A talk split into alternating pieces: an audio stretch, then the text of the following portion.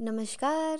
तो इसमें मैं कुछ ऐसे शब्दों का प्रयोग करूँगी जिसको आप प्लीज़ अन्यथा ना लें और इसको बहुत ही पॉजिटिवली समझने की कोशिश करें। ठीक है तो मैं शुरू करती हूँ। हम्म। हाँ तुम्हारी बातों का अब फ़र्क नहीं मुझ पे। झूठे मक्कार फरेबी हो सच्चे। करते हो तुम इश्क की बातें लेकिन इमोशन में हो तुम पूरे कच्चे। हम्म, मानती हूँ मानती हूँ तुमने कई गलियाँ घूमी हैं।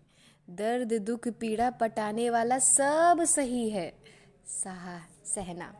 हम्म, दर्द दुख पीड़ा पटाने वाला सब सही है। हम्म, आज तुम प्रो लेवल खेल रहे हो।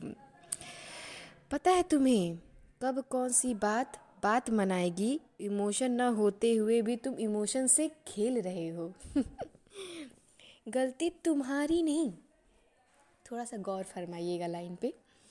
गलती तुम्हारी नहीं है तुम्हारी जात ही आवारा है। जात मतलब लड़का। हम्म। तुम्हारी गलती नहीं है तुम्हारी जात ही आवारा है। तुमने अपना दिल हर एक पर हारा है।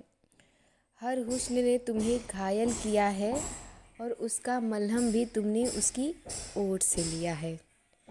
हम्म, अब तो घाव भर चुका है अब किसी और का सहारा है।